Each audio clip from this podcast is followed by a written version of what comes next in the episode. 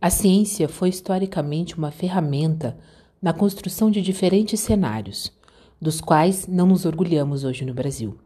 No entanto, ela também pode ter um papel fundamental na mudança dessa realidade. Somos os professores Andréia, Márcio e Ana, e esse é o podcast dos Jovens ao Vivo.